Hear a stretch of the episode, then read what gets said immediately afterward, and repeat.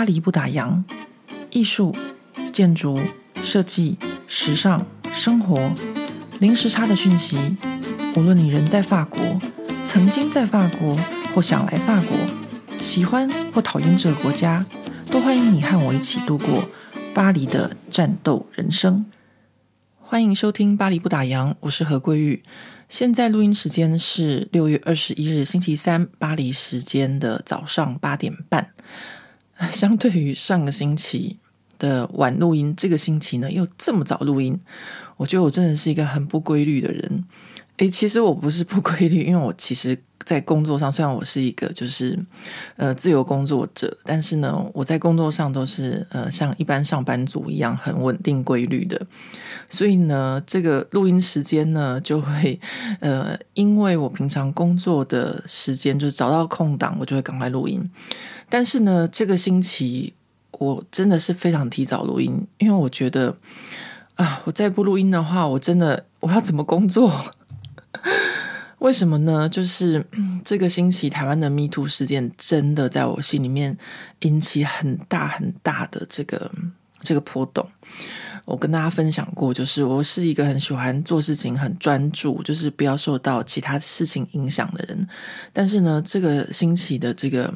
Me Too 事件呢，在我心里面引起很大的波动的原因，呃，是因为呢，事件发出来的，反正就是效应很大，然后又是我小时候认识的人，呃，然后又是嗯，我自己曾经有过的一些切身经验，所以让我很多就是怎么说呢？你会突然间，呃，就是对一些小时候曾经相信的一些价值观或是什么，就是一时之间。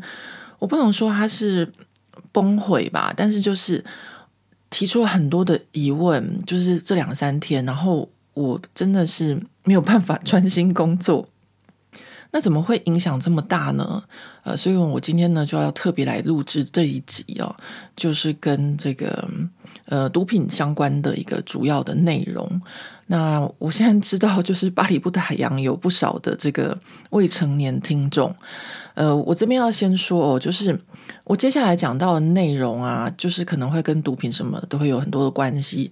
如果在台湾的话，可能就会说哦，这个十八岁以下就禁止或什么的。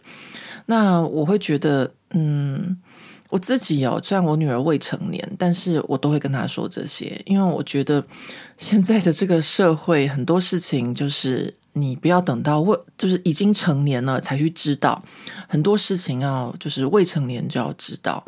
所以呢，嗯，如果是呃家长带着孩子一起收听的话呢，我会建议就可能要家长先听听看，听完以后你觉得这一集可以跟小孩让小孩听，再让小孩听。不过我相信这个巴黎不打烊应该是没有这么多小孩的听众啦，嗯、但是呢，可能就是。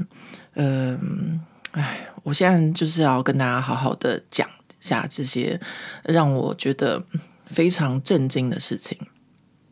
今天星期三，那这个星期呢，就是礼拜一一早我起来，我就看到我 follow 的这个脸书专业。呃，叫做和我一起在法国的三百六十五天啊，呃，我常常有看他的这个脸书专业，就是休息的时候就会划一下，就看到他的文章。那我就会发现，说是一个跟我一样在法国努力啊的母亲，就他有两个小孩，然后也有在工作。他常讲一些他跟他先生相处的事情啊，小孩的事情，还有尤其是工作上遇到的事情。所以我偶尔会就是去给他留言，然后就是。嗯，跟他分享一下，就是我自己的经验。呃，不是说我是老鸟，但是呢，就是说，我觉得呃，有时候就是大家在异乡生活，就是互相打气这样子。那我这个人呢，通常都是会用自己个人的脸书账号去。对方那边留言，就是我 follow 粉专那边留言，因为很流行，就是用就是那种公开的账号，比如说我用巴黎不打烊去对方那边留言这样。呃，我从来不会做这样的事情，我通常都是呃表示支持，就是我个人的事情啊，不是公开巴黎不打烊去留言这样。所以我就是 偶尔会在他那边用我自己个人的名字去跟他交流。所以星期一早我就看到他这个 po 文之后，我就很震惊，因为我自己。上个礼拜吧，也有跟大家分享这个 Me Too 的事情。就是我觉得，呃，现在台湾会发生 Me Too 的事情啊，这个运动是因为台湾的社会已经成熟到，就是女孩子站出来为自己呃争取利益，或是为自己过去的一些事情，呃，就是讲出来，然后让其他人不要受害。那我觉得这件事情是非常值得赞许的，就是我们的社会可以做到这样。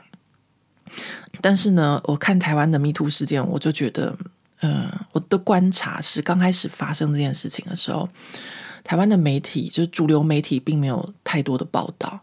然后我就觉得非常的奇怪啊，尤其是一些亲中的媒体，就是真的就是你必须要搜寻。他才会出现，而不是他会直接就是推送给你这样子方式。后来我就跟我另外一半讨论，我就说，为什么 Me Too 这么大的事情呢？为什么这些媒体没有报道？因为那时候刚开始嘛。然后我另外一半他非常的一针见血，他就说，台湾的很多媒体不是都是被中国买去的吗？他就是想说，因为。中国他们绝对不会乐见于台湾有所谓的 Me Too 运动这件事情啊！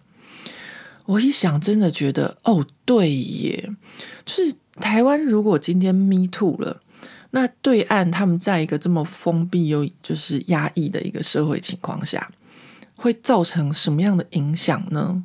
对不对？这件事情真的是，就是我说，为什么台湾的 Me Too 运动会是一个社会进步的一个象征？呃，我自己知道的，哦就是我的朋友他们跟我讲的，就是中国其实在他们改革开放后的这个九零年代啊，或者说他们一直以来哦，就是有很多女性会用身体去上位这件事情，就是换到更好的工作或什么的。那他们很多人都说，尤其是在江泽民那个时期，有非常非常多的女人，呃，他们就是用这个方式，然后获得权力、获得位置、获得工作机会。那这些事情呢，对他们来说呢，呃，其实应该是他们社会上的某些的潜规则。但是如果今天这件事情说真的，在中国如果也 Me Too 的话，那绝对是一件更恐怖的事件。所以。我另外一半讲的没错，就是为什么一开始台湾的媒体，尤其是亲中媒体，没有怎么报道这件事情，或者说像脸书啊，他就不会主动推送，或者说有一些就是可以看得到这些新闻的一些平台，也没有就是主动推送这些新闻，或者把它当成一个大新闻在报道。就是我觉得，呃，我另外一半说的还蛮对的，就是很有可能呢，就是。就是并不想要把这件事情炒大，但是呢，呃，现在呢，就是有这个社群媒体的力量。其实，Me Too 的这个运动在欧美开始的时候，也是一个就是在网络社群上面发展开始的，就是它是一个 Hashtag，然后再加上这个 Me Too 这样，M 是大写，T 是大写啊，这样的一个网络上开始发起的运动。那这就是要做一个就是纸包不住火的一个一个情况，呃，因为呢，呃，本来我们以为哦，就是这个世界上呢，就是有二分之一以上的女性都会人生中受到过性骚扰这件事情，但是现实的数据显示更多，几乎有百分之八十呃三哦，我忘记我在哪边看到的数据，百分之八十三的女性。从小到大，他的人生都会或多或少受到所谓的性骚扰。那现在呢？如果说台湾可以，就是呃，女性纷纷站出来说：“哦，我曾经遭遇过什么？”我觉得这是一个非常非常好的机会，让我们的下一代可以从小就学习对女性的尊重，然后同时让我们这一代。就是我们这些成年人，我们也要学习对女性的尊重。呃，我自己真的从小就是在所谓的男女不平等的一个社会下面长大。我们小时候的台湾真的就是这个样子，所以现在才会爆出来这么多的 Me Too 啊。呃，很多不管是呃政治人物啊，或是台湾是从政治人物开始嘛，然后再到这个艺文界，然后现在报道演艺圈啊什么的，还有。就是大学啊什么的，太多太多这种事情了。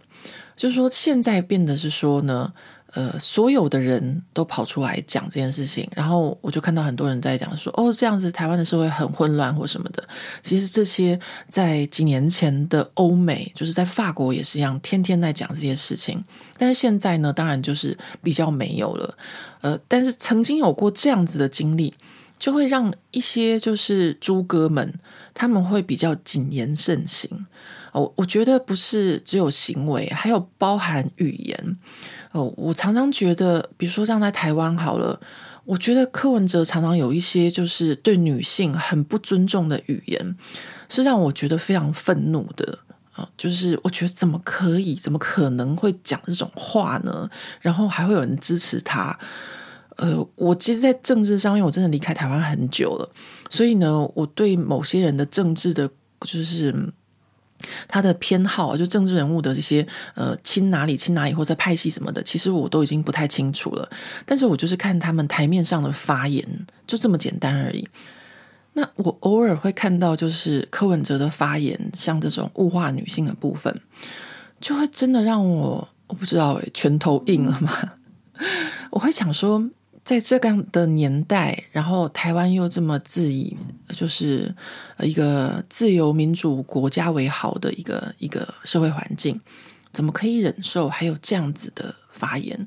我我要说，就是说，可能我自己就是出生在那个男女不平等的这个父权时代，就是这个时代长大的，所以我对这种事情我真的非常的敏感，然后也可以说非常的痛恨吧，呃。如果说我今天会选择在法国生活，或是在嗯这边跟一个法国人，我没有结婚，就是跟一个法国人生活，就组成一个家庭，我真的觉得就是因为呃，我另外一半他是一个跟我非常男女平等的一个人，就对，然后。这才是我觉得，呃，应该要有的，就是男女之间该有的这个互相尊重和平等。这个社会也应该是要这样。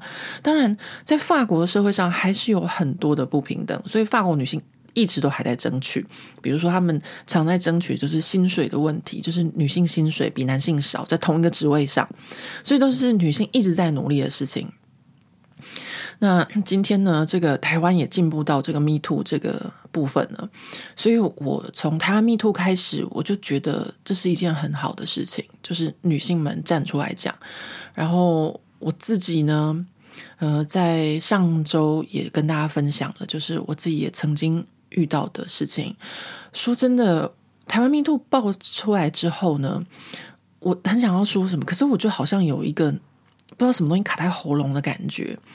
然后我大概就是沉淀了几天，我才知道是什么卡在我的喉咙。就是我自己曾经遇到过这样的事情，然后却在心底把它封存了。呃，这个封存呢，就是我觉得人都会这样子，就是你会把你曾经遇到过的恐惧或是害怕的事情，然后你把它封存了，你到某个时间点才会把它找出来。所以，我真的觉得，就是说，对我来说，呃，有一个小孩。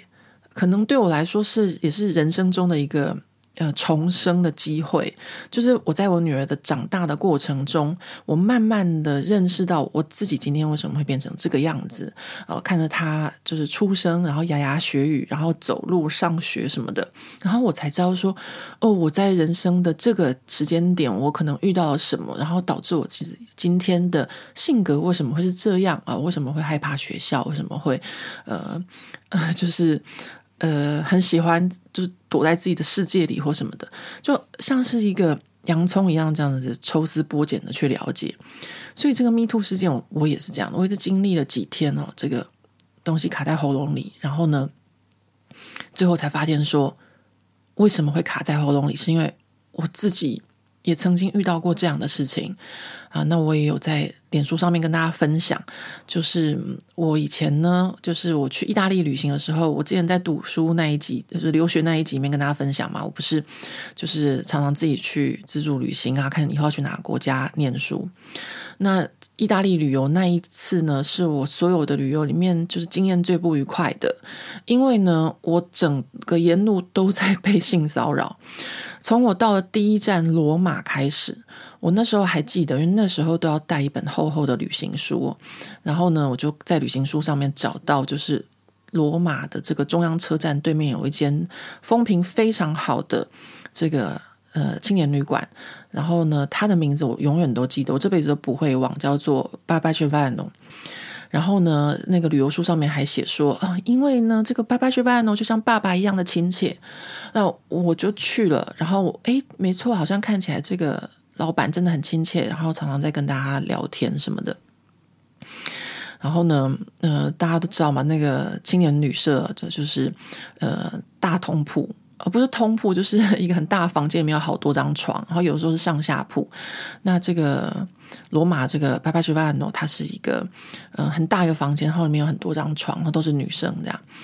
然后我就是一个动作很慢的人，我到现在都还是一个动作很慢的人。所以有一天，好像第三天、第四天吧，然后那天早上呢，就是。所有的人都已经出门了，我还在那边摸摸摸。然后呢，我到后来快要准备好要出门的时候，我就坐在我的床上，然后这边绑鞋带什么的。然后那个 Barba Giovanni 他就进来，他就坐在我旁边，然后就开始跟我闲聊，就说啊，你在罗马玩的怎么样？怎么样啊？然后我就跟他说，哦，很不错啊，什么的，我去看了什么景点啊，怎么样？怎么样？结果说时迟那时快，他就突然间就是嘴巴就亲过来。然后呢，就把我压倒了。然后呢，瞬间我的牛仔裤的扣子就开了。然后他的手就瞬间伸进了我的牛仔裤里面。然后我整个真的是吓到，然后腿软。嗯，我从来就讲说，我自己不是什么贞洁烈女或什么的，就是说我自己曾经有交过男朋友啊，或者什么的。就是说我那时候啊，直接说好了，我也不是处女。但是呢，呃。不是处女这件事情，基本上或者交男朋友有过性经验，知道都合意性交。但是这个 Barba Giovanni 他对我做出来的事情，是我整个吓到。这就是为什么会有很多女孩子被性骚扰的时候会吓到，然后不知道该怎么反应，然后不知道就是该怎么处理就对了。所以我那时候呃，就是整个就是我现在讲起来都还是在这种惊吓的状态。然后等到我意识过来的时候，反正我就把他推开，然后赶快拿了我身边的东西就跑跑出去，就是这个这个青年旅社。呃，如果你问我当时有没有哭呢？我是没有，不会因为这种事情而而落泪的，因为我觉得这个呃，我伤哭是因为伤心哦，我没有说因为这件事情而感到伤心。我那时候就是非常的害怕，然后。还有觉得就是莫名其妙和恐惧，那是一种恐惧感。当然呢，我这个人就是我可能从小就有一个习惯，呃，常常会在脑中就会开始想这个 Plan B，就是 B 计划、C 计划。就遇遇到事情的时候，我的脑子就会马上开始想该怎么办，就是解决处理的方式。所以我记得我那时候一出去，这个一跑逃出这个青年旅馆的时候，我都在想说：哎，怎么办？我还有我的行李都在那边。那我该怎么解决？那我要怎么样才可以再回来拿我的行李什么的？这样，然后我后来呢就想说，好，那我就在外面待一整天，到晚上，其他那个青年旅馆里面的就是跟我同住的女孩子都回来，我再晚一点，我再回来，然后呢，呃，拿我的行李或者怎么样。然后果然，我就是当天到了很晚呢，然后才到这个呃青年旅馆里面，然后。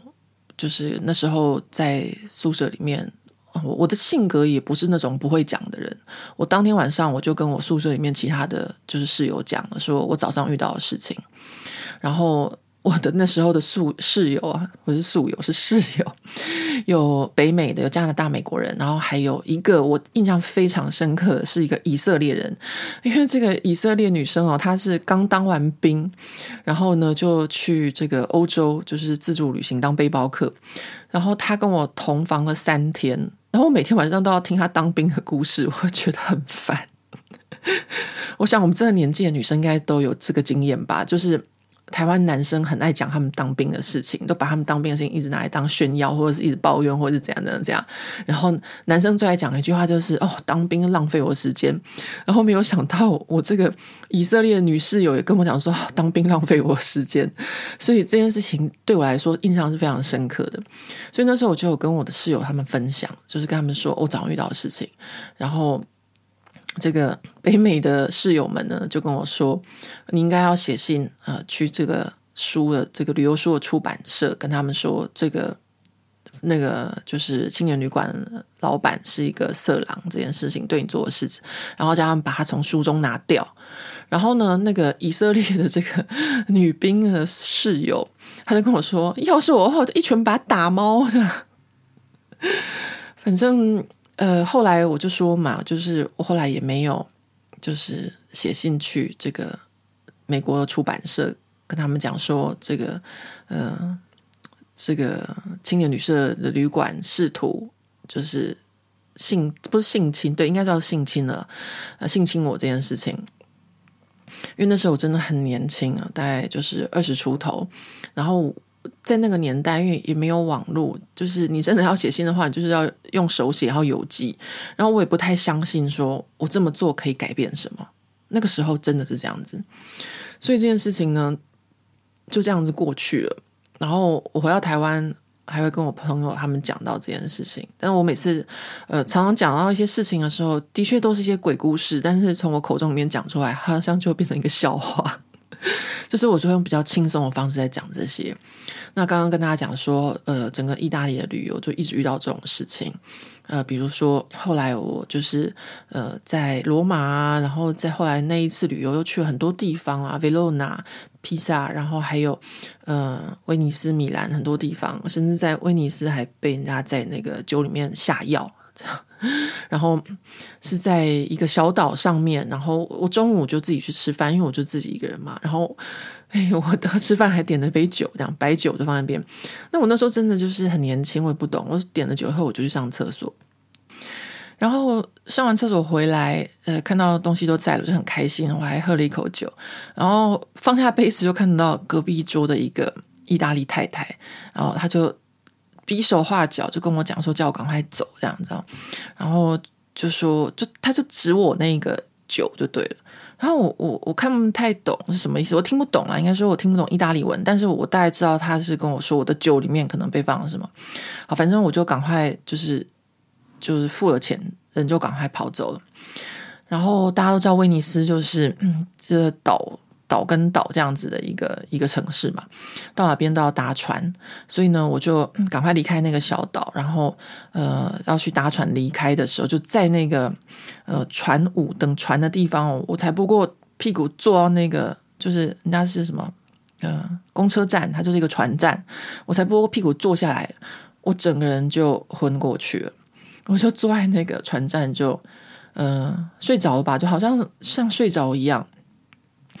然后大概过了不知道多久，我起来大概已经过了一两个小时吧，我就坐在那边哦，然后嗯、我才知道说为什么那个隔壁桌的那个意大利呃太太叫我赶快离开。啊，那那时候大家想说，哎，你怎么会这个 胆子那么大？对啊，我就是胆子那么大，所以我父亲一直一直都很担心我。我就是一个不听话的小孩，然后很爱冒险，然后觉得自己什么都可以。我现在也是现世报，因为我女儿差不多，所以呢，就是常常会遇到很多现在看起来都呃能够幸存到现在都是非常就是运气好这样。然后，如果大家问说：“哎，那你东西没有被偷吗？或什么的？”哦，我们那个时候就是古时候在旅行的时候都会讲说，就是什么护照啊、钱啊都要贴身藏。所以我那时候呢，就是我的护照跟那个钱包都是藏在这个肚子上面有一个地方这样子。所以呢，你外表上面看起来是没有什么东西可以偷的这样，除非把我人偷走。但是我在一个公共的这个。这个不是公共汽车站，公共汽船站这样。好，所以呢，这就是我那一次旅行遇到的很多的这个呃不愉快的这个经验。那讲到说说这个台湾的这个呃 Me Too 哦，其实我以前在台湾比较少遇到这样的情况，但是呢，呃，多少也是有，反正。这就不讲，我相信很多的女性啊，多少都会有遇到。那我只不过现在要讲这个 Me Too，然后讲我自己的故事，就已经讲了二十四分钟了。呃，如果我在跑步的朋友们，二十四分钟少说应该跑了三公里了，恭喜你，太棒！今天的扣打快要做起来了。好，那如果在等孩子就是下课的妈妈们，我以前常常在等我女儿，什么上钢琴课、上舞蹈课、上什么课、上什么课。如果在等孩子下课的妈妈们，你们也等了二十四分钟了。然后通勤的学生们或什么的，反正我现在是 笔记准报时啊。那这一次呢，我就要讲到我的主题了。这一次的主题就是让我这几天非常非常呃心神不宁，然后呃就是。没有办法专心工作的原因，就是黄子佼的事情。说真的，黄子佼他爆出这个呃所有的这些变态的事情，我都不觉得意外。我不觉得意外的原因，是因为我们还在念高中的时候，高三他就已经跟西蒂交往了。其实那时候我心里面就有产生一些疑问，因为当时黄子佼已经成年了，可是西蒂才十七岁。那那时候，比如说像像我们家好了，我父亲都是很严格在管说，哦，你没有十八岁不可以就是交往或什么的。那当然就是说，你也有可能就是十八岁以前偷偷有谈一些就是恋爱的关系啊或什么，但都是偷偷。但那时候的西蒂跟黄子佼就已经是公开了。然后呢，黄子佼还常常就到我们学校啊，或是我记得那时候我们在毕业公演，他会出现在观众席啊，因为。呃，就是大家都有时候就在观众席那边，就是或后台或什么，反正就是呃，多少都有看到他，但我从来没跟他讲过话，因为他都是跟西园西弟他们那一那一群这样子。那所以呢，呃，我当时就心里面就有这个疑问了，就说为什么他是一个成年人，然后他会跟一个嗯未成年的女孩子交往，但是呢就没有想太多，就对。那再后来呢，就是他跟西蒂分手的事情，就是在台湾上也是，就是演艺圈这新闻也闹得很大。然后再后来，就是常常看到他一些他的一些就是绯闻，全部都是跟一些很年轻刚出道的一些年轻歌手。那这样子的情况，他在发生那种就是对年轻美眉下手这种事情啊，其实真的觉得不意外。然后真的是，我觉得。就不意外嘛，那就是出来好好的面对这件事情就好了。但是呢，我想大家都有看到那个、听到那个他的这个毁灭式的这个这个自白哦。那他这个毁灭式的这个这个自白，就是让我这两天心情非常非常不好的原因。呃，那天我就礼拜一嘛，然后早上就已经看到，就是呃，我 follow 的这个脸书的这个专业的。呃，这个妈妈她讲黄子佼的事情，就已经让我觉得很不舒服了。然后呢，去健身房，好不容易就是流完一身汗，把精力都就是发泄完，然后回来看到那个听到那个黄子佼的那个自白，我真的就是我我不知道该怎么说，就说尤其因为他讲到就是大小 S 强迫他吸毒这一段，那这就是我今天要主要要跟大家分享的。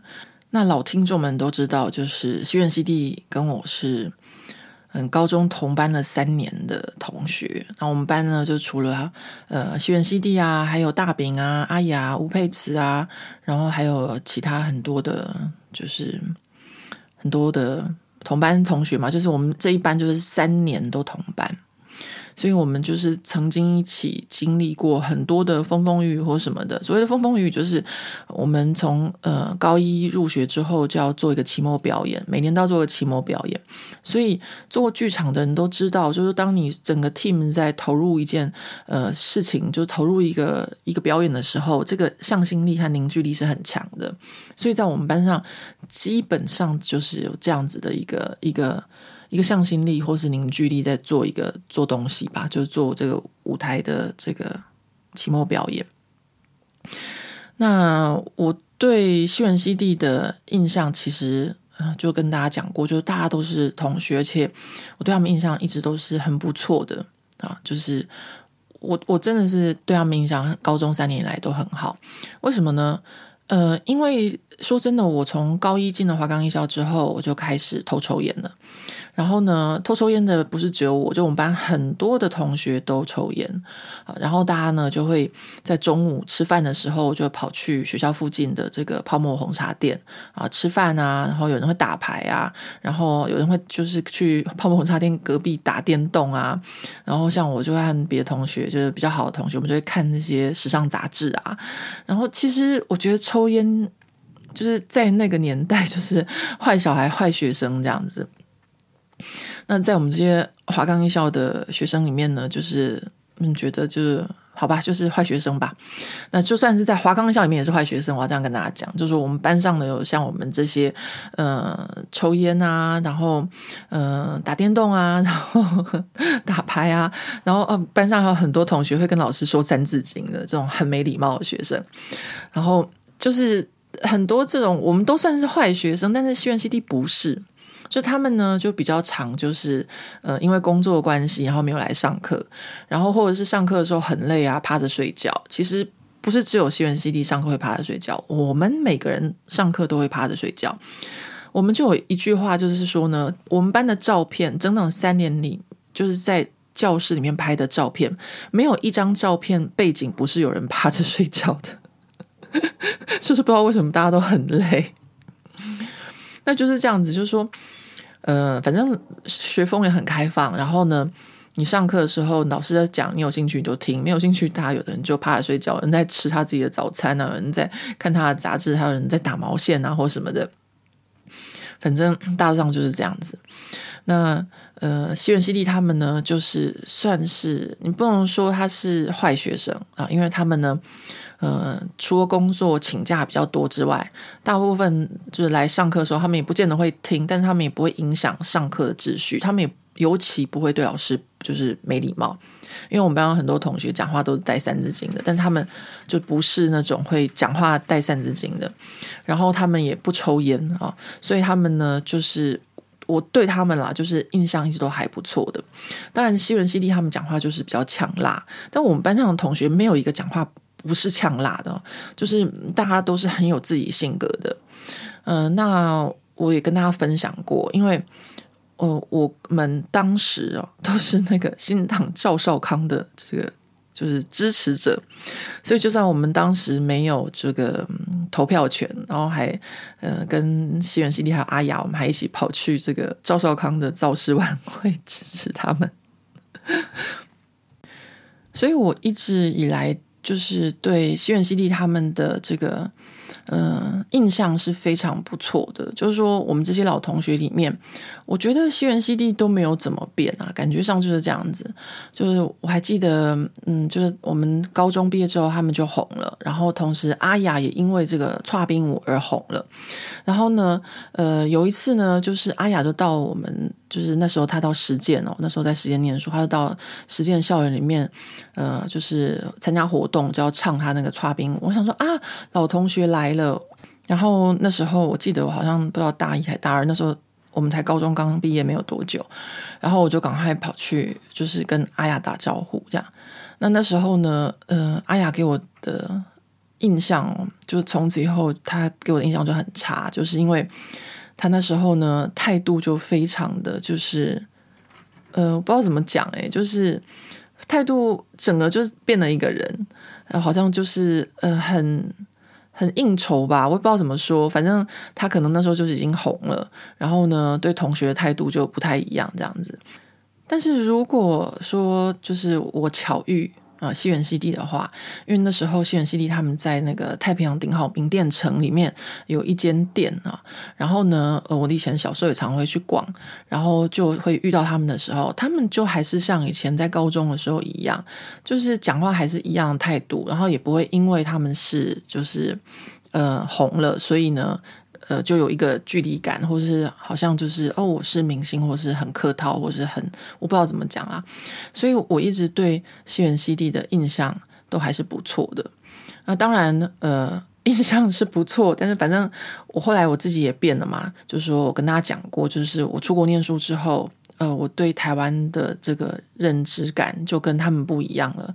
就说我不再觉得我是中国人，我觉得我是台湾人。然后呃，我不觉得就是 在疫情的时候要去日本扫口罩，然后继续给中国。反正就是很多的事情，就是呃观念就已经不一样了。但是没有关系，就是观大家观念不一样，大家都还是老同学。所以，我们这一班呢，就是在微信里面啊，西弟啊，不是不是西弟，是西元，他就有一个组了一个群组，就我们全班同学都在里面。那、为什么是微信呢？啊，大家想也知道嘛，因为他当时是中国媳妇啊，所以他就都是用微信的这样啊。那我们呢，大家都有这样的群组，那偶尔呢，就会有同学在里面说哦，生日快乐啊，或什么的，这样真是互动也不是很多。那这一次新闻里面爆出来。真的让我非常震惊的，就是黄子佼说，就是西元西弟强迫他吸毒这件事情。这件事情就是让我觉得非常震惊，而且这两三天都觉得就是心神不宁的一件事情。大家都知道，就是去年就是。西元跟这个汪小菲离婚的时候，然后呢，汪小菲他们母子就已经说，就是西元西弟吸毒的事情。那时候我真的就是完全不相信啊，因为我对西元西弟的印象就是他们在学校就是非常嗯嗯不碰烟酒的好学生吧。就是所谓的好学生，我不是说那种呃品学兼优，就是反正他跟我们这些很坏的同学相比。呃，他们就是不碰烟酒的，所以我真的就是去年汪小菲在讲的时候，我真的是完全不相信。可是这一次黄子佼讲的，嗯、呃，我真的没有办法不相信他。啊，我那天呢，就是从健身房出来，礼拜一的时候，然后回到家看到这新闻，我说天哪，怎么会这样？然后我就一边洗澡，然后一边放的那个黄子佼的那个二十分钟长的那个那个音档。这边听，我真的就是没办法不相信他，因为他讲的非常的巨细靡遗，尤其是他讲到他去韩国，然后呢，呃，他不想，然后却被就是具俊曄他就是抱得进浴室这件事情。好，为什么我最后就会相信他呢？因为浴室是一个关键词。那我这边呢就要跟大家分享我自己。啊、就是 什么呢？我自己就我自己遇到，或者我自己接触，或者我自己被迫，哦，反正就是我自己有过的这个，嗯、毒品的经验。好，所以就是呢，我先要跟大家讲啊，就说我从来没有说过我是一个就是呃，怎么讲，品学兼优的好学生，no，我从来就是一个坏事做尽的坏学生。所以我常常跟大家说，我是负面教材。我自己呢，第一次接触大麻，呃，是在伦敦，就是我那时候到英国的时候。那因为我以前小时候听这个英式摇滚，所以呢，我就很想要就是试试看大麻是什么东西。那呃，大家都知道嘛，这个在上个世纪的时候，这个摇滚乐跟就是毒品啊什么都是有关联的。那我那时候就是还是在一个就是。傻呆的状况，我以为的毒品就是大麻这样，其实大麻并不算什么。但是那时候我还是就是很害怕，因为台湾人就是从小教育的观念就是不能够碰毒。那我那时候呢，就是自己去伦敦的时候，我就在那个青年旅社，然后每天吃早餐的时候想说怎么办？我哪里可以买得到大麻，可以试试看呢？然后我就去问那个青年旅社那个 餐厅早餐收银台的那个那个先生。后来就说哦，那简单，晚上我带你去买。然后晚上呢，他就找一个朋友带我去买。他那朋友的名字呢，我也是这辈子不会忘记，因为他那朋友名字叫巴哈。所以我人生中第一次抽大麻就是巴哈带我去买的。然后呢，买到一小包，我就非常非常紧张。我拿到的时候，我好害怕。我说怎么办？我要是被警察抓怎么办？然后我人又在伦敦，然后如果被警察抓进去，然后还要就是。英国警察会打电话到台湾，然后叫我爸来保释我，他绝对会气死。这样，我那时候真的是害怕到这种程度。但是害怕归害怕，反正我就是一个坏小孩。我就是一个什么事情都想尝试的一个死小孩。然后呢，哦反正我就很紧张。然后那时候呢，巴哈就跟和那个餐厅的那个收银的那个先生跟我说：“哎，你不用害怕成这样子吧？走在伦敦的大街上，谁没有在抽大麻的？”然后我说：“哈，有这样子吗？”然后我拿到的时候还不知道怎么弄。我说：“那这个这个要怎么用呢？”他说：“哈。”他们没想到就是遇到一个白痴还是智障吧，因为这个东西真的在欧美非常非常的普遍。然后他们就帮我卷了，就是一根大麻，呃，就是拿一点烟草，然后拿一点大麻这样子卷了一根给我，然后就说哦，就是这样子用。我说哦哦好，然后拿回去后就很紧张很害怕，想说怎么办？我把它藏在哪里？我要是被警察抓到怎么办？然后就这样子非常非常担忧的，呃，在那个呃青年旅社里面，然后就很害怕这样。然后呢，呃，接下来又要试抽那一支大麻的时候，就是更是紧张。我想说怎么办？我要是抽了以后会有那种迷幻啊，或者昏倒或怎么样？怎么就是各种那种脑补？这个呢，就是一个完全没有吸毒的经验的一个人会有的正常反应。那我当时呢就是这样子，没有任何的经验，然后就很害怕，然后想，然后也不认识什么叫毒品，然后呢又想要去试试看的这样子的一个 一个笨蛋。然后我就找了一天，就自己躲在那个那个青年旅社的房间里面啊，那是一个单人房的。那我们那年代都是可以抽烟，房间里面是可以抽烟的。所以呢，我就是躲在我的房间里面自己试抽大麻。诶，怎么奇怪？抽了一根之后，诶，怎么好像很香？诶，就是那个味道好香哦。可是怎么好像就跟抽烟一样啊？然后我就等，期待了很久，看会什么样的反应，结果都没有。然后。后来呢，又自己很努力的卷了第二根，因为我不会卷嘛。嗯，以前虽然有抽烟，在台湾都是买的都是卷好的那种香烟。那欧美的那种卷好香烟很贵，所以很多人都是自己卷的那种烟。我又不会，那搞了半天，搞了半天才弄好第二根。又抽，抽完以后觉得，嗯，好像还是没有什么感觉耶。他是我是不是上当啦？我花了五十英镑买的这个是真的是大麻吗？怎么会就是嗯？跟我想象中的不一样啊，完全没有迷幻效果啊！那那些摇滚乐手他们是怎么样抽大麻，然后就会有迷幻效果，然后写出那些音乐呢？这跟我想象完全不一样。反正呢，就是一个嗯，涉世未深的一个很蠢的一个年轻人。好，但是就是我第一次啊，就是呃这样子有这个大麻的经验。然后呃，我在伦敦就是吸完大麻之后呢。我还非常的紧张，想说：“哎呀，怎么办？我回台湾啊，会不会被发现？”因为我心中的台湾是一个对毒品管制很严格的国家。然后我心里还想说：“会不会就是在海关的时候，他叫我去验毛发或验尿啊，然后就被检查出来我有吸大麻？”大家想想看，我那时候是不是想太多？然后我就一直很害怕。然后后来呢，回到台湾之后，发现哎，好像。没有过海关也没事，但是大家都知道，就是那个年代，我不知道现在还有没有。反正你一进到台湾的时候，就会写说，如果你吸食毒品啊，或者是什么贩售毒品什么的，都是最高可以判到死刑。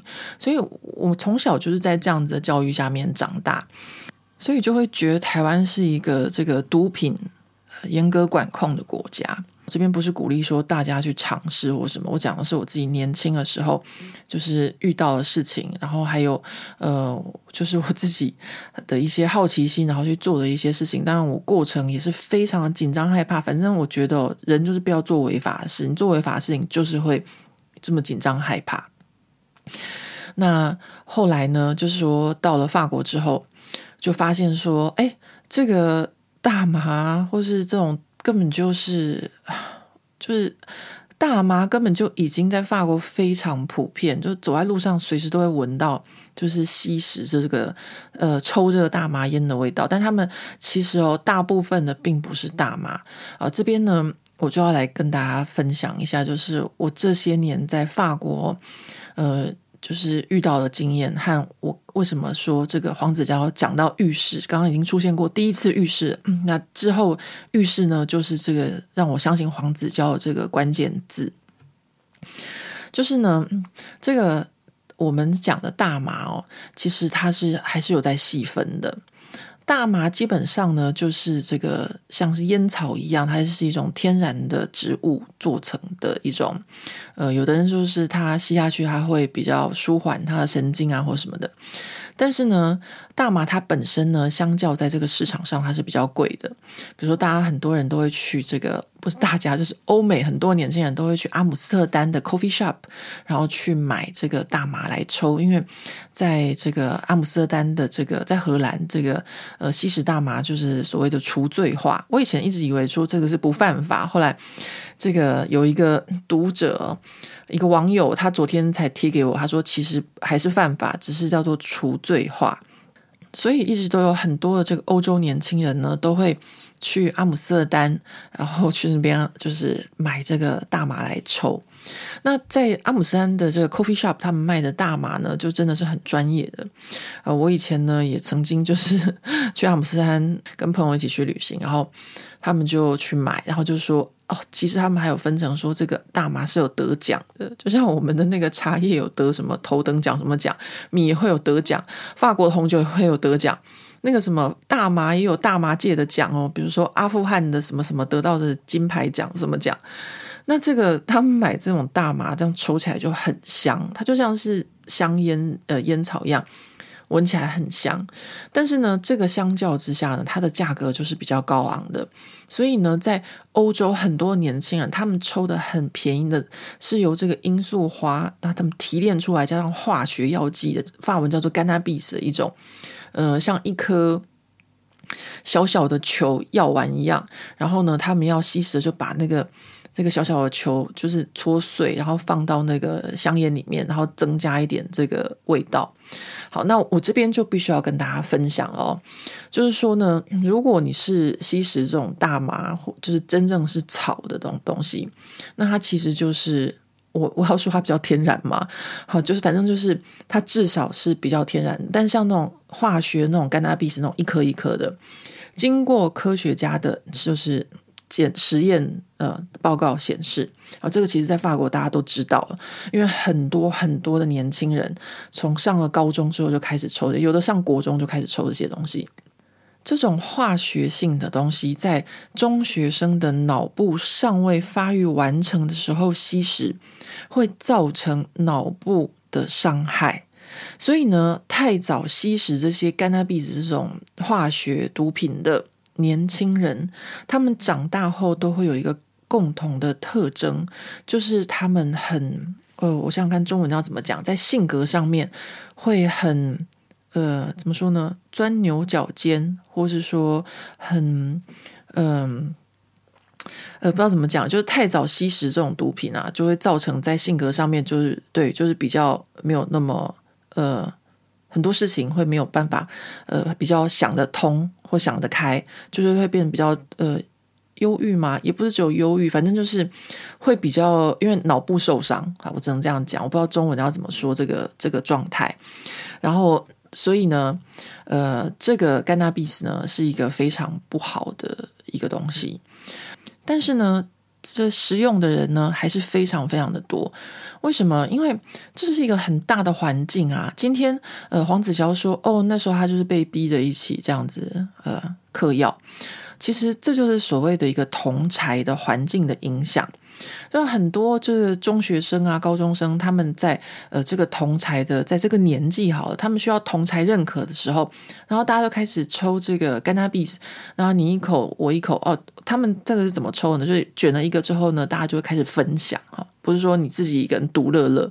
这个在这个抽这个大麻或者是抽这个 cannabis 的这个，不知道怎么说呢，code 吗？就是。礼貌啊，就是你卷了之后呢，就要这样子左传一圈或者右传一圈，就你不能够自己独享这样子啊。那如果你是中学生，你今天你身边的朋友都是在抽这些的，那久了就是你要获得大家的认同认可，你就会开始接触这些。那这就是法国社会上一个很大的问题吧，我要这么说嘛，就是很多的中学生、高中生很早就会有毒品这件事情。我之前一直好像有跟大家讲过吧，也是我很担心的一件事情。哎，我自己有什么好担心的？不过我那时候已经成年人了。我担心的是说小孩子太早接触，因为他会伤害脑部啊这件事情。那还有另外一件事情，就是说很多人喜欢把小孩送到私立学校啊，这是我之前跟大家分享的。但是私立学校这些毒品更多，为什么？因为学生有钱啊，这些东西也是要花钱去购买嘛。所以像我们家附近有一个很有名的这个呃巴黎的一个坏学校，它在巴黎市中心，但是它为什么是有名的坏呢？因为它在国三呢就会。开始有人在周遭贩售古柯碱。好，今天的正题来了，就是说古柯碱。古柯碱呢是一种又比甘纳比斯或是比大麻还要贵的一种毒品。那在台湾呢是被列为一级毒品。好，那我今天要跟大家讲这个浴室，呃，就跟这个一级毒品就很大的关联了。为什么说到浴室呢？就后来我在法国念书嘛，对不对？就是身边很多的同学哦，真的大家就是法国人，就是开趴的时候呢，以前同学开趴就是没有东西吃，我们这些亚洲学生就是想说开趴就是要吃东西啊，吃吃喝喝不是才是好玩的吗？对不对？但他们不是，他们都没有东西吃，他们就是抽烟喝酒，然后抽这个甘纳比斯。那学生还没有钱买不起大麻，所以抽的都是那种甘纳比斯这样。那所以抽这些东西其实呢都不算什么啊、哦。那慢慢的呢，我就在法国就开始工作了。那因为我的工作关系呢，就会认识很多就是不同呃不同领域的人。那因为尤其是做一些品牌的工作，那品牌工作很多就算是比较是那种公关啊或者广告圈。那他们这个时候办的 party 哦，呃，以前我真的就是。涉世未深，呃，一路就是从台湾涉世未深到欧洲涉世未深，呃，在派对上呢，哎呦，就是大家也是一样，就是抽大麻或什么的，这都已经见怪不怪。那那时候我就会发现说，奇怪，为什么一群人都在浴室里面，呃，浴室门一直都是关着，这样？那在法国哦，就是在欧洲很多地方，这个浴室跟厕所是分开的，所以你不影响你去上厕所。但是我就想说，为什么在 party 上面会有一群人要一直待在浴室里呢？我就不懂啊、哦。那后来我才知道，在浴室就是在用这个一级毒品啊、哦，所以一级毒品，呃，在广告界大部分都是骨科碱。然后也会有海洛因，都是白粉。那骨科碱跟海洛因就是不一样的毒品。那我这边大概简单的跟大家说一下好了。大家会觉得说，哦，这些毒品啊，就是嗯，抽了以后吸食之后呢，就会产生很多的幻象啊，或者是什么开什么性爱趴或什么的。其实毒品有分很多种，然后每一个效果又不一样。呃，像骨科碱的话呢，是广告界使用最多的。然后呢，你吸了下去之后。呃，你就是一个瞳孔放大，这是最大的象征。呃，瞳孔会变得很大，然后你会变得很有精神，那你就可以熬夜工作。这个是在这个法国的广告界使用最多的一种毒品。那另外一种也是粉末状的、白粉状的，就是海洛因。海洛因其实呢，在中国历史上呢，其实还蛮早就出现了。我最爱举的例子就是张爱玲的父亲。张爱玲她后来哦，就是最后的台湾出了这两本《小团圆》和《意境》里面，就有讲到说，他父亲呢就在他母亲和他姑姑出国留学的时候，就把外面的女人带回家，然后呢，他爸爸呢就自己打针，然后还追着那个外面带回来的女人打，就人家不想要吸毒，不想要打针，然后还追着对方打。然后没想到呢，这个女的后来就染上了这个毒瘾，但是张爱玲的母亲跟姑姑又回来了，然后她爸爸呢就把这个外面带回来女人又抛弃了，所以这个女人的下场就很惨，就是呢又染上毒瘾又被抛弃，然后她本来出身就不是很好，好像也是风月场所出出来的这样，所以我对这个呃张爱玲她父亲呢追着人家打这个海洛因这件事情印象非常的深刻。那很多人就会把这个呃吸毒和这个性爱哦，就是联想在一起。那这边就要跟大家说，这个海洛因它的效果，呃，是这样子的。我自己是没有用过，但是呢，据我身边，我有一个不是我，就是我另外一半有一个严重就是海洛因上瘾二十几年的朋友，他的分享是说，这个海洛因它的使用哦是一个比。性爱的高潮更高潮的一种毒品，也就是说，它会让你的中枢神经直接获得高潮。所以你说，呃，用海洛因的人，他还会想要去弄什么性爱趴嘛？他就直接讲，他说：“哦，根本就不会射啊，还干嘛还要去？就是有这些。”呃，就是 性活动呢，也就是说，这个海洛因带给他的高潮是更大的、更强的，所以他很难戒掉。所以呢，张爱玲她的父亲呢，可能就是打这个海洛因，就是可能没有办法再有一些这个性生活。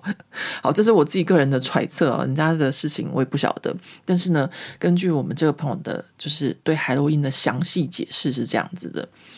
那讲到这个朋友呢，就是我另外一半呢，跟我其实一样，就是我们不会对朋友吸食毒品或什么呃有任何的批评，因为每个人都有他自己的生活。那他如果他吸食他的毒品，不要影响到我们的生活就好了嘛。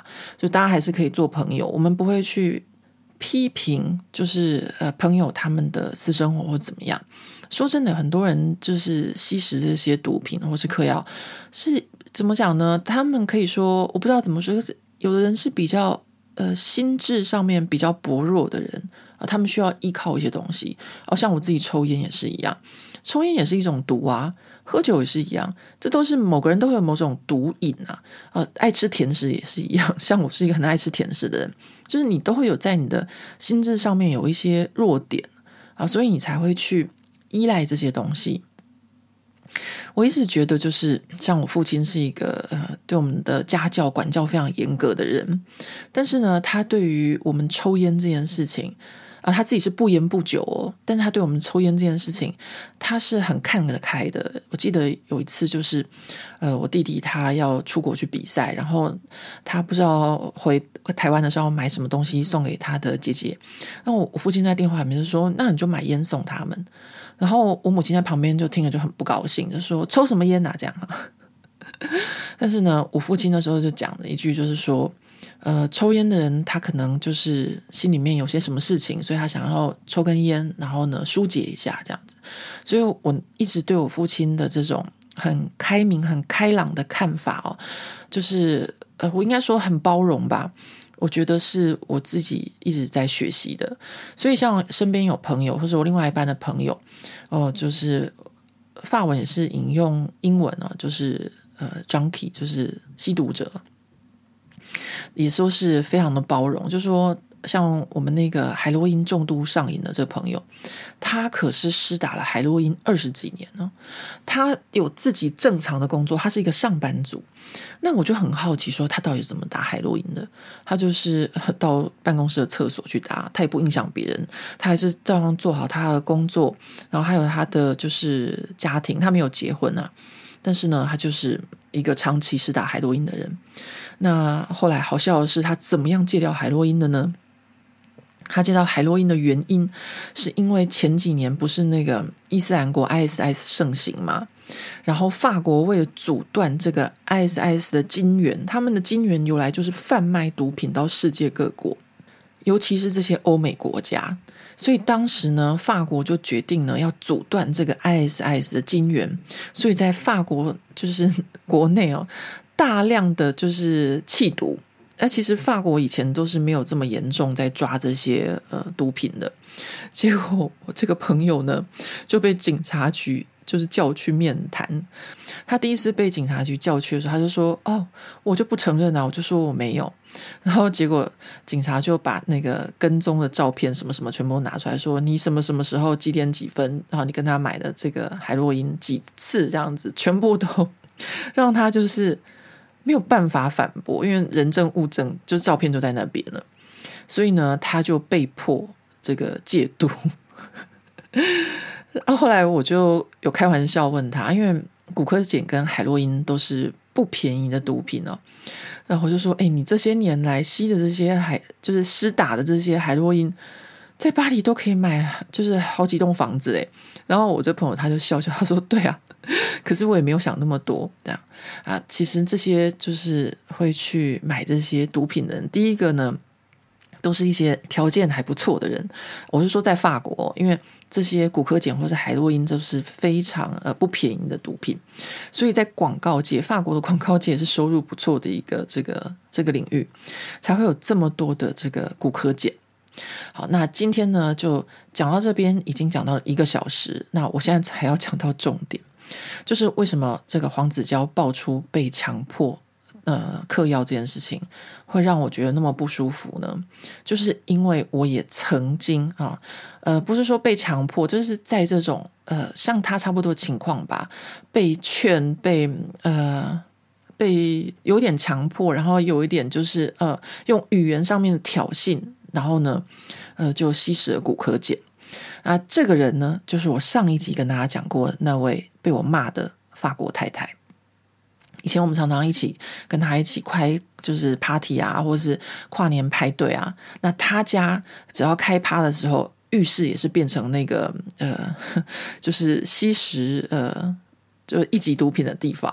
所以为什么我说黄子佼讲到浴室？我马上就会相信的原因，就是因为在国外真的就是这样子，派对里面的浴室就是那个大家在那边吸骨科碱啊，或是海洛因，我是没有看过啊、因为我的环境没有，就是那个地方。然后这个太太他们家呢，每次开趴也是一样，反正基本上都是这样子啊，就是这个浴室就是那个那个地方。然后他呢，就是每一次呢去他家开趴的时候呢，他就会神秘兮兮的就跟我另外一半说：“哎，有好东西这样。”那有好东西就是说有古柯碱。那我另外一半呢，就是跟他那个朋友在一起的时候呢，就会吸个一条。那我也无所谓，反正不要影响我，他也没有逼我吸。那都 OK，像我之前那个刚刚跟他讲那个海打海洛因的那个朋友，他也有交往稳定的很久的女朋友，他没有逼人家，大家各自可以维持生活，我觉得那都是个人的事情，我们都是成年人了。那那就是刚开始的时候，就是我们刚认识的时候啊，有一次就是在浴室里，诶，我真的不知道为什么都是浴室，我刚刚忘了问我另外一半为什么你们都在浴室，然后他们就呃有那个骨科捡的粉末。然后就会拿那个银行的信用卡，然后把它这样子弄一弄，然后剥成一条啊什么的，就像电影里面演的一样啊。然后呢，就拿一个东西卷成一根像吸管一样，然后吸入鼻子这样。然后呢，那个太太就在那边一直说啊，你就是不敢吸啊，尿尿尿。或者说啊，你试试看嘛，怎样怎样，就一直讲很多，讲很多，讲很多。反正就是就是不停的就是软硬兼施就对了。然后我另外一半就在旁边说：“哎，你如果不想要的话，你就不要这样子。”然后，但是那个太太呢，我就跟大家讲，就是呃，这个世界上有一些人的性格，在法文叫做 manipulateur，就是他们很会操控别人。所谓的操控，就是他们会用言语、用激将法、用各种方式去影响你去做一些事情。好吧，那如果当你心智不定，或是说当你在某种情况下，你就会很容易被说服。有有一些像呃宗教的也是一样，就是他们就是 manipulator，他就是会操控你，就是用语言的方式。那我当时呢就想说，好吧，那我就试试看，反正我也没试过，我也不晓得。然后我就嗯吸了一排。我跟大家讲啊，就是。我其实一直都不太喜欢这种，就是药啊，或者说抽大麻，我觉得像香烟一样，我觉得还 OK。那为什么我看了那么多，就是他们在那边呃吸这个呃古柯碱的粉，我都没有兴趣，是因为我不太喜欢那种就是化学的东西。我就是我觉得我我没有兴趣，我真的没有兴趣的人就是不会有兴趣的。对，那果然就是我吸了之后。非常的不舒服。我所谓的不舒服，不是说它对我产生了什么效果，而是那个粉末卡在我的鼻子里面卡了三天，让我非常的不舒服，然后也让我非常的愤怒。就是我为什么会受到他的这个，就是言语上的刺激，我就去做这件事，就是让我非常非常不愉快的一个回忆。好了。我跟你讲，人的蠢哦就是这样子啊！很多人会批评说，为什么那个女孩子就是爆料那黄子佼那女孩子，十七岁的时候被他强吻，然后二十岁的时候还去找他，然后被迫。我跟大家讲，很多时候你不是当事人，你不在当下，真的不要去批评人家为什么这么做。好，为什么我后来呢？就是第一次很不舒服之后，还遇到第二次啊，第二次又是这个法国太太。啊，我记得那一年呢，就是跨年的时候，然后又是一次让我非常生气、非常不愉快的一个回忆哦。呃，我这个人呢，基本上就是只要呃跨年的时候喝一点小酒，我就会很开心，我就开始跳舞。所以呢，很多朋友都很喜欢跟我一起，就是跨年然后开 party 的原因，就是因为我就是喝一点小酒之后就开始很开心的跳舞。那有人在这个舞会里面开心的跳舞的时候，整个气氛就会变得很好。所以我常常就是那个让气氛变得很好的那个。开心跳舞的那个人，然后大家可能就也不会想到，说我平常看起来就是一个很严肃啊，有的人可能会觉得我不苟言笑吧。但其实我也没有不苟言笑，就是因为呃很久以前呢、啊，这个时候我的发文还没有那么好，所以我还不知道怎么跟大家开玩笑啊。啊，但是没想到呢，就是我大概喝两三杯酒之后，我就会变得很放松，我就会开始跳舞，大家都觉得说啊，这个人完全跟我们想象不一样。那这个那一年的这个跨年呢，又是在呃南法的另外一个朋友家。那我又想说很开心要来这个跳舞的时候呢，呃，这个法国太太又来了啊，又开始说呃这个古柯碱怎样怎样，反正就是开始劝食啊，就是像黄子佼遇到的那样子，就是跟我说啊，你那那那那就用各种方法。然后我就觉得很烦，我就跟他说，我上次已经试过了，我真的不喜欢这个东西，它卡到我的鼻子，卡了三天。然后他就在那边笑说啊，那上次因为那个货不好啊，怎样怎样怎样，这是真的很棒，一定要试试看。等等，我我我就是好吧，就是我在那边回应大家说，为什么呃呃三年过后啊、呃，那个人还会就是被黄子佼拍照这样？就有的时候你可能就是一时的。心软，而而且呢，这种事情都是发生在认识的人上面，或者有时候你可能就是没办法拒绝，或者有时候就觉得很烦，或者有时候就是各种情况、各种心情都可能会有。于是呢，我就在这种半血泊之下，我又吸食了我生命中的第二排，他们就是一排一排啊，一排的白粉骨科碱。然后经过这一次啊，就是我就决定，我从此以后的人生哈，再也不要碰这个东西了。好，大家知道为什么吗？我刚刚跟大家讲，就是我只要喝两杯小酒之后，我就很开心、很放松，开始跳舞。他叫我吸这个东西之后，我整个晚上就坐在那边，瞳孔放大，然后呢，从我的整个食道，然后到我的就是就很整个食道啦，就是非常非常的苦，非常非常的涩。让我既不想抽烟，又不想喝酒，然后就坐在那边，眼睛瞪得很大，然后听到这个法国太太一直在追问我另外一半一些有的没有的事情啊，追问一些很无聊的事情啊，比如说呃，我相信你啊，呃，如果我还在婚姻状态啊，然后遇到何桂玉的话，你就会劈腿，就会他就会是你的小三，这种无聊的事情，这样。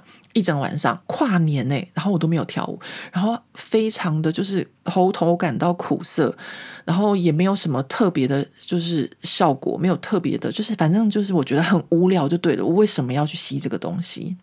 然后让我觉得很愤怒，然后搞砸了我那一年的跨年夜。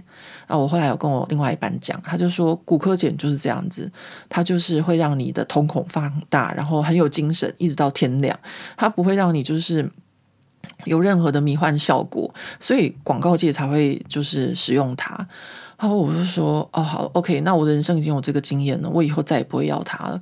然后也让我就是跟大家讲过说，我对这个太法国太太很不舒服的地方，就是呃，她曾经就是这样子勉强我哦使用骨科碱啊。那这也就是为什么。我会相信黄子佼讲的事情，因为就是太真实了，就是预示啊，这一切都在预示发生啊。所以呢，如果听到这集 p o c a s t 的朋友，哈，如果你是年轻人，以后到欧洲来念书，然后有朋友开 party 或什么的时候，首先，如果你不想要，你就说 no，就是 no 就好了，不要像我那样子，还被人家就是 manipulate，就是操控啊，就是用言语上的这样子。就就是说 no，就跟这个性骚扰一样，就是 no，就是这样。我常常跟大家讲，就是说我女儿在学校，在法国学校学到一件事情，就是要会说 no，会懂得拒绝。但是我们以前小时候的教育就是没有教我们要怎么样说 no，我不要就是不要啊，所以呢，我才会有这个很不愉快的经验。我我这样这很不愉快，真的就像是黄子佼他那时候，我听到他讲出来那种不舒服、不愉快，因为有些人就是不喜欢嘛。这个不愉快就是 它卡在我鼻子里面，让我痛三天呐、然后它那个在我喉头上感到的那个苦涩，让我无法跳舞，让我觉得就是不喜欢。那很多人就会说：“哦，我是在帮黄子佼讲话吗？”没有，我没有帮他讲话。他该弄那些性骚扰那些事情很恶心的，他必须要面对。但是呢，如果我的同学有对他做这件事情，我觉得我同学应该要出来面对，因为人家真的就是不喜欢。大部分人就说百分之八十以上的女孩子都会遇到性骚扰，但不是百分之八十人都会遇到被强迫就是吸食或嗑药。诶，呃，所以呢，我就很不幸，我就是那个两个都遇到过的人，然后两个都是很不愉快的经验，所以我才会就是。昨天礼拜二发文就说，我觉得大家不要再请了。你不要说，呃，我心脏不好，我没有嗑药啊。你不要说，哦、呃，我也是受害者，然后我我才会去做这些。其实大家都必须要出来去面对这些事情。然后，哎，我今天其实每一次的巴黎不打烊 Podcast 都是让大家听得很开心，然后会这个。就是你可能在煮饭啊，然后有读者说就是会默微微的一笑的，但是这一集就变得让大家没有办法笑出来，我也感到很抱歉。但是我必须要跟大家分享，就是我真的觉得这就是我这两三天没有办法好好工作的原因，因为这让我想到我自己曾经经历过的事情。然后还有就是，呃，我真的觉得很不可思议，就是我的。高中的同学就是曾经就是烟酒不沾的，呃，但是因为真的黄子佼讲的真的太真实了。但我觉得每个人都会有年轻过，就像他们在呃教黄子佼嗑药在韩国那些时候，也就是我正在那个 伦敦很俗辣的想要买大麻，然后怕的要死的差不多年纪啊。那我觉得就是谁没有年轻过？但是如果你年轻过，你曾经做过错事，你出来，你承认，你面对，你道歉，因为你也曾经是加害者啊。我就说了嘛，就是如果我的朋友他们要抽烟、喝酒、吸毒什么的，那他们的事，但他不要逼迫我就好了。你被逼迫、被强迫那种感觉是真的很差的，就是。真的是到现在都是很不好的一个回忆，这样子。那我还再再再继续重复，反正我就已经被我女儿认定是一个很爱唠叨的妈妈了，所以我就这边再重复，就是如果你是听到这一集的，嗯、年轻人。你如果在欧洲，呃，遇到 party 或什么的，看到那个浴室里面一直有人占据的话，我就建议你没有兴趣的话，你就不要进去。啊，当然，在欧洲也是很少会遇到有人强迫你抽的啦，因为那个骨科检那么贵，你吸一排大概二十欧就没了，还是多少欧就那不知道小小几克就就现在加上通膨，应该已经上百欧了吧。所以照理说是不会有人要强迫你的，但是呢，就是呃，你看到那个浴室的门如果是关着，你就嗯远离一点就好了。反正大麻这种东西，其实大家就不会躲躲藏藏了。好，那嗯、如果你不小心遇到，你不想要，就是 no，就是这样子。那我今天呢，呃，最后也要跟大家分享，就是我是一个就是怎么样教我女儿的一个妈妈哦，就是我常常就是说我会有坏教育。对于这种性骚扰或性侵的事情，我在我女儿很小，就大概十二岁的时候，就是好像国小五六年级的时候，那时候呃，就是欧美的 Me Too 刚爆发。那很多时候呢，这个呃被性侵这种事情啊，如果是在这个穆斯林国家、伊斯兰国家。很多女孩子如果被性侵之后，她可能就会甚至面临到生命的威胁，因为他们的父兄就会觉得说他们玷污了整个家族或什么的哦，呃，他就可能会有生命的，呃，就是被杀啊或自杀或诸如此类的。所以当年这个欧美 Me Too 运动爆发出来的时候，我就跟我女儿讲过了，我说如果呃你有可能遇到被性侵的时候，你可以反抗就反抗。但如果对方拿着枪指着你的时候，那你就被他亲吧。你不要觉得身体是一个很神圣的事情，你不要觉得呃被性侵了，你的人生就毁了。呃，这是两件事情。我跟他讲的就是很早就跟他说这件事。我说，人生最重要的是你的生命和你做了什么事情。如果你不小心被性侵了，第一件事情就是去警察局报案。你不要做一个受害者，你一定啊，你不要做一个弱者，不是受害者，你一定是受害者。你不要做一个弱者，你必须要去警察局报案，把这个人救出来。第二件事情就是马上去医院。在法国的医院，如果你被性侵了或什么，好像在二十四小时还是四十八小时之内，他会给你服用就是那个抗艾滋的药，这是最重要的。那之后呢？你说呃，这个身体是不是哦？你被性侵了，你的人生就受到很大污点或什么？我就教我女儿，就是说你不用去想那些啊，就好像有人踢了你一脚一样，就是这么简单。你踢了一脚，难道被踢的那一脚就成为你人生的一个很大的污点了吗？No，不是。你的人生还有其他更重要的事情，但是重点就是你必须要把这个害加害者把他抓出来，你必须要上法院，你必须要告他，就是这样子。好，所以呢，呃，我不知道 我这样子教女儿的这个方式哦。可能跟很多的家长不太一样，但是我会觉得说，当我们在就是在讲这个男女平等的时候，我觉得身体也是平等的。就是说，你千万不要觉得性这件事情哦，就是你一旦被玷污了，就怎样怎样怎样怎样啊！No No No，不要这么想。呃，这点就是我跟我女儿讲的。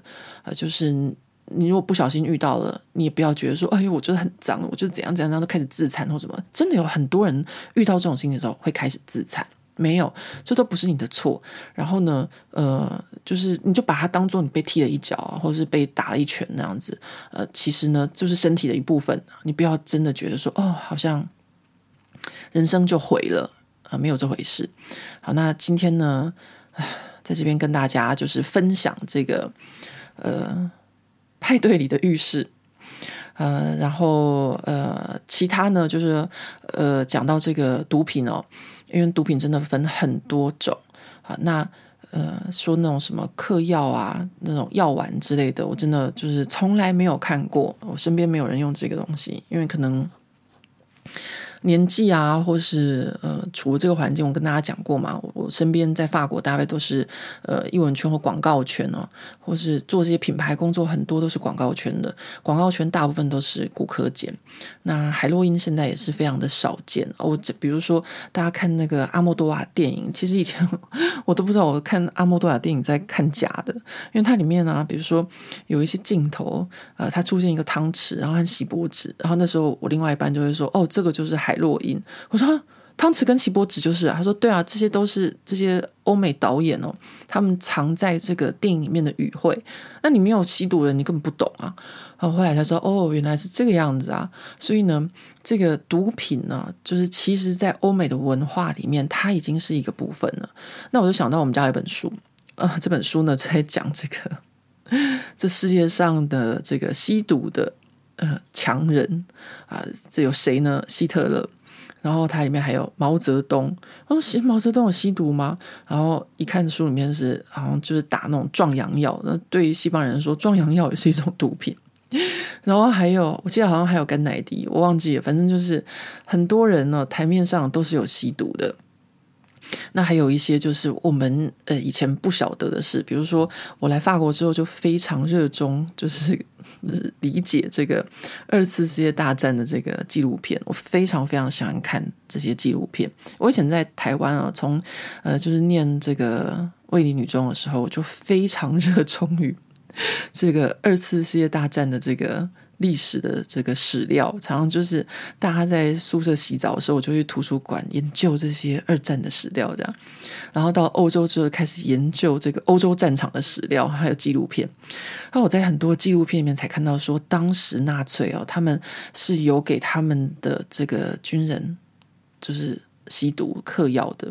我忘记他们吃是什么，反正呢，就是让他们杀红了眼，没有人性啊、是好像是大家在那个、那个、那个呃俄罗斯战场的时候，那时候又冷，然后没有快要快要就是呃失败了这样，所以呢，基本基本上这些历史在欧洲大家都是知道的，但是对我这个 从台湾到欧洲求学，然后念书生活的这个。台湾人来说呢，那是我知道说非常就是惊讶的。然后我，我另外一半就说：“他说对啊，那不然你觉得呢？人都是有人性的，为什么这些人上了战场可以杀红了眼？因为他们就是有有吃药啊啊！所以呢，我常常就会觉得很可怕。我想说，那个中国不知道会不会给他们的这个军人吃药、嗑药杀红了眼啊？感觉就是很恐怖，就对啊。所以呢，这个。”呃，今天这一集呢，很抱歉，如果大家听了以后呢，觉得有什么不太愉快啊，或什么，我真的，呃，只是好吧，就把大家当成是我的好朋友，这边跟大家分享说，我呃对于这几天台湾时事的这个这个看法。呃，有读者私讯我说啊，我以为这个大小 S 是你的高中同学，你就会站在他们那边。我我不会，就是比如说那个大 S 跟汪小菲那时候去日本扫口罩的事情，呃，的确我有一些就是高中同学，他们也是有读我的巴黎不打烊。但是我不会因为这样子就不发表我的看法。那为什么呃我会相信黄子佼讲的？这今天呢也在这边跟大家分享。我不想要在这个脸书上面跟大家分享，因为我觉得 Podcast 的各位朋友比较是像我真正的朋友，是我可以跟大家分享一些比较心理事情的啊。那。另外呢，呃，今天的最后呢，也要跟大家说谢谢，因为我收到很多很多的留言，还有私讯跟我说，千万不要领养这个中国朋友的小孩。那我今天就要跟大家分享说，我是怎么回绝他这个领养的事情。